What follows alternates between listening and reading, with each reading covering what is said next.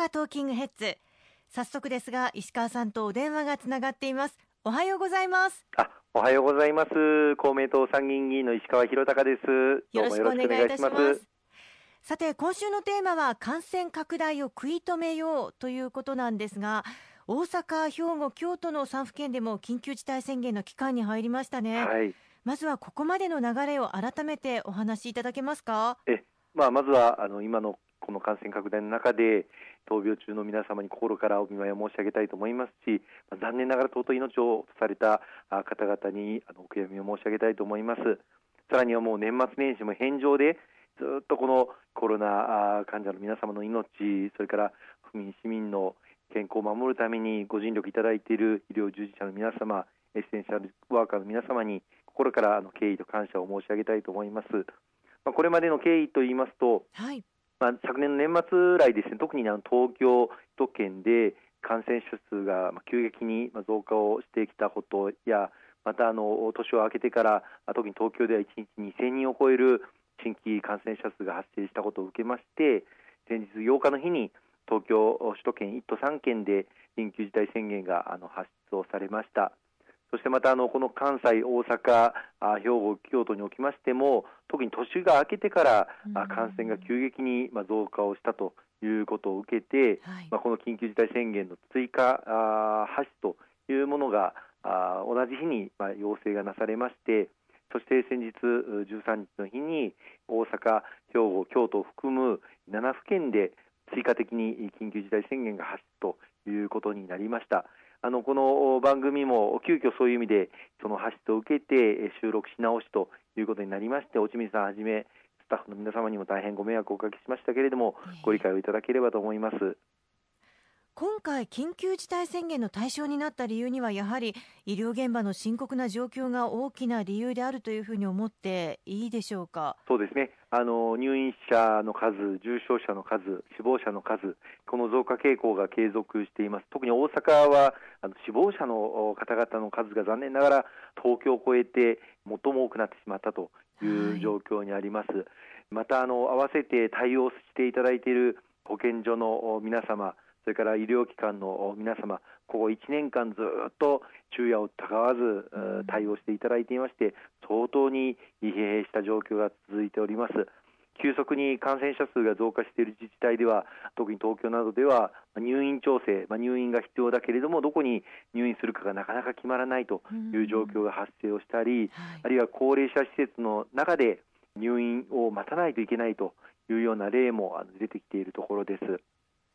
よく耳にするのは午後8時以降の外出の自粛はお願いするということですけれども緊急事態宣言ではありますので午後8時以降だけではなくすべての時間において不要不急の外出は自粛をお願いしたいということなんですよね。そうですね。あの今回発出されております緊急事態宣言では主に4つの対策が求められています、はい、でその一つはやはりあの会食の場での感染というものがこれまでの調査でも明らかになってきていますので、やはりあの飲食の場であるあの飲食店の夜8時までの時間短縮をお願いすること、うん、それからあの接触をやはりできる限り控えるということから企業の皆様にはテレワークでの取り組みをさらに進めていただいて出勤者の方を7割減らしていただくという取り組み、うん、3点目には不要不急の外出をできる限り自粛をしていただく、まあ、特にまあ夜8時以降については自粛をしていただくと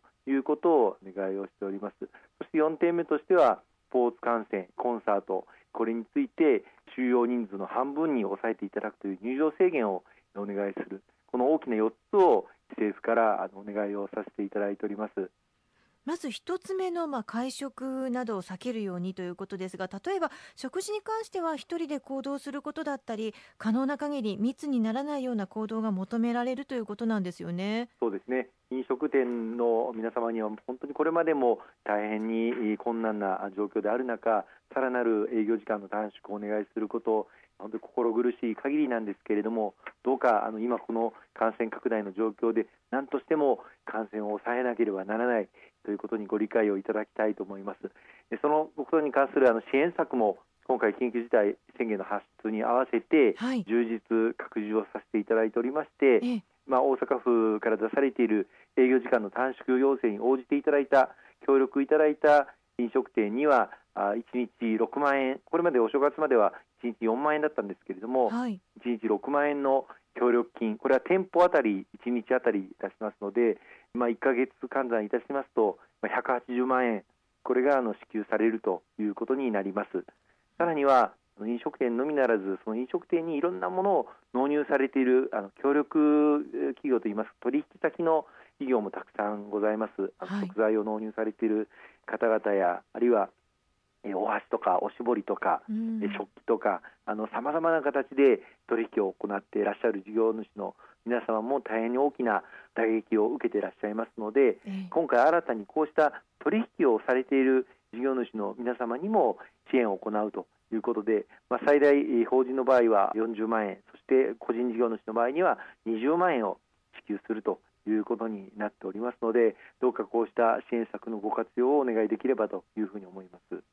今回の緊急事態宣言でのある意味特徴的なこととも言えますね。そうですね今回、緊急事態宣言が発出されご協力をいただくことでさらに支援策を充実させていこうということを協議をさせていただいて私ども公明党としても政府に働きかけをして新たに設けたものです、まあ、これ以外にも例えば雇用調整助成金という休業していただいた従業員の方々に対する休業手当を支払う支援金がありますがこれもずいぶんこれまでも拡充してきたんですけれども、はい、さらに今回拡充することになりまして中小企業はあの100%国から支援が出されるんですが、今回あのこの緊急事態宣言対象下では大企業においても100%、1日当たり1万5000円お一人にですね支給するということが拡充されることとなりました。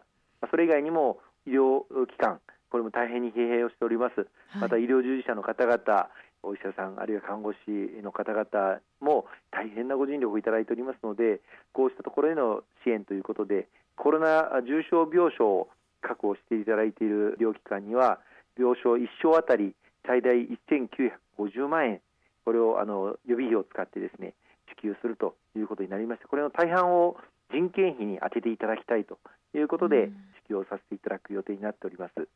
いろいろと支援もあるということで、まあ、なんとか感染拡大食い止めたいという思いからということなんですね。そうですね今回とりあえず対象期間が2月の7日までとなっておりますのでなんとかあの皆様のご協力ご理解をいただいてこの新型コロナウイルス感染症を封じ込めていきたい感染拡大を抑え込んでいきたいというふうに思っておりますのでどうかあのご理解ご協力をいただくよう心からお願いをしたいと思います例えばまあ大阪市は大阪メトロに対して平日夜間の電車の運行について本数を減らすことを検討するよう要請したというような情報も入ってきていますので私たち一人一人が、まあ、とにかくソーシャルディスタンスを保つ努力というのをやっていく甘く見ないということが大事だということですね。そうですねあの大阪メトロは1月の18日から当面の間22時以降、10時以降の電車は2割程度減便するというふうにあの伺っております。この運行本数もよくよく認識をした上で、不要不急の外出は控え、そして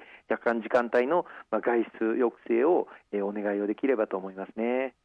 ありがとうございます。後半もよろしくお願いいたします。あの後半はあのこの収録前に撮らせていただきましたので、スタジオからあのお送りをさせていただきたいと思います。ありがとうございました。どうもよろしくお願いします。